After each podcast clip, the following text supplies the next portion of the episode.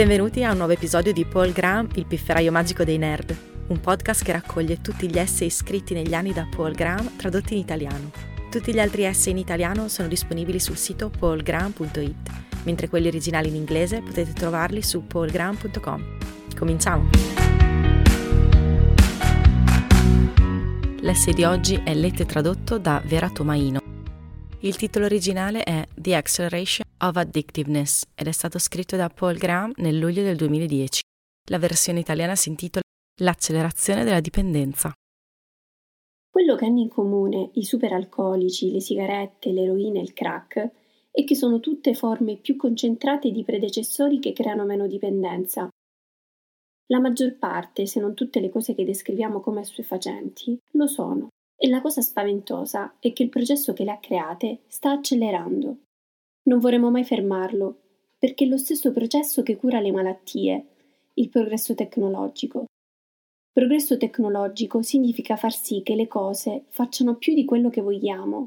Quando la cosa che vogliamo è qualcosa che vogliamo davvero, consideriamo il progresso tecnologico un bene.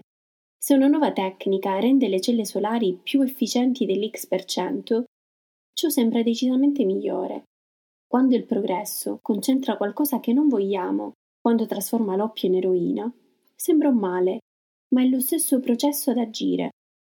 Nessuno dubita che questo processo stia accelerando, il che significa che un numero crescente di cose che ci piacciono si trasformerà in cose che ci piacciono troppo. Per quanto ne so, non esiste una parola per indicare qualcosa che ci piace troppo. La più vicina è il senso colloquiale di dipendenza, questo uso è diventato sempre più comune nel corso della mia vita ed è chiaro perché. C'è un numero crescente di cose per cui ne abbiamo bisogno. All'estremità dello spettro ci sono il crack e la metanfetamina. Il cibo è stato trasformato da una combinazione di allevamento intensivo e innovazioni nella lavorazione degli alimenti in qualcosa con un rapporto qualità-prezzo molto più immediato. E i risultati si possono vedere in qualsiasi città d'America.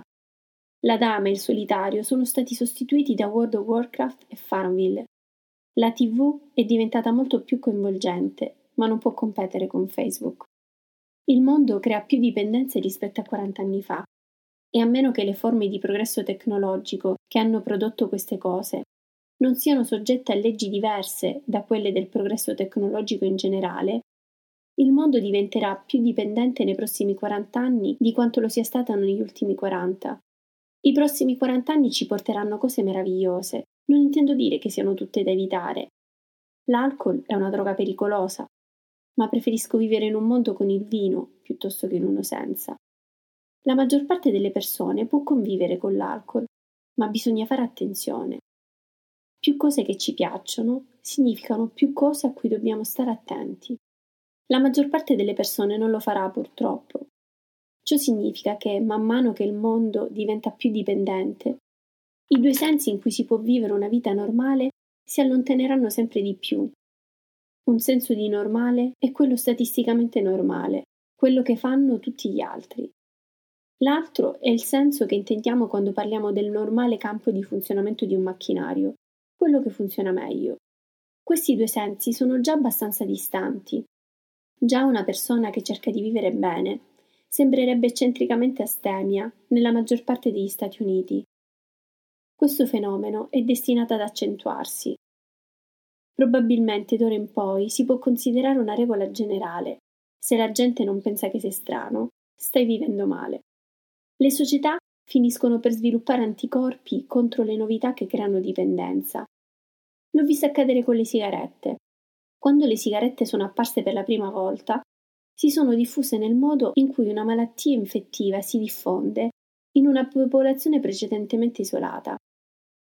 Il fumo è diventato rapidamente una cosa, statisticamente, normale. C'erano posaceneri ovunque.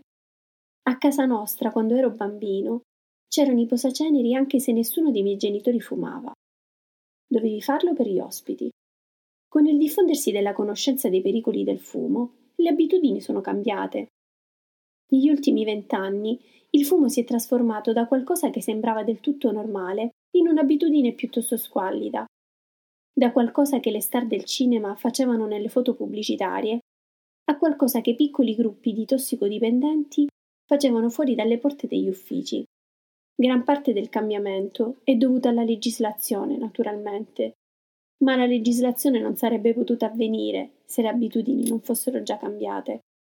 Ci è voluto un po' di tempo, però, circa cento anni, e a meno che la velocità con cui si evolvono gli anticorpi sociali non aumenti di pari passo con l'accelerazione del progresso tecnologico, che crea nuove dipendenze, saremo sempre meno in grado di affidarci alle consuetudini per proteggerci.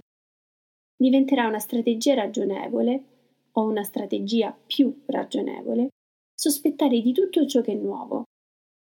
In realtà nemmeno questo sarà sufficiente.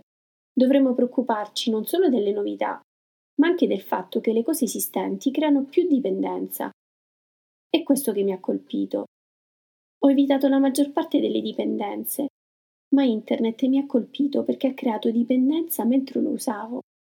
La maggior parte delle persone che conosco ha problemi di dipendenza da internet. Tutti cerchiamo di capire quali sono le nostre abitudini per liberarcene. Per esempio, è per questo che non ho un iPhone. L'ultima cosa che voglio è che internet mi segua nel mondo. Il mio ultimo trucco è fare lunghe escursioni. Un tempo pensavo che la corsa fosse una forma di esercizio migliore dell'escursionismo, perché richiede meno tempo. Ora la lentezza dell'escursionismo sembra un vantaggio, perché più tempo trascorro sul sentiero, più tempo ho per pensare senza interruzioni. Sembra piuttosto eccentrico, vero? Lo è sempre quando si cerca di risolvere problemi per i quali non ci sono ancora abitudini a guidarti. Forse non posso invocare il rasoio di Occam, forse sono semplicemente eccentrico, ma se ho ragione sull'accelerazione della dipendenza, allora questa lotta solitaria per evitarla sarà sempre più il destino di chiunque voglia ottenere risultati. Saremo sempre più definiti da ciò a cui diciamo di no.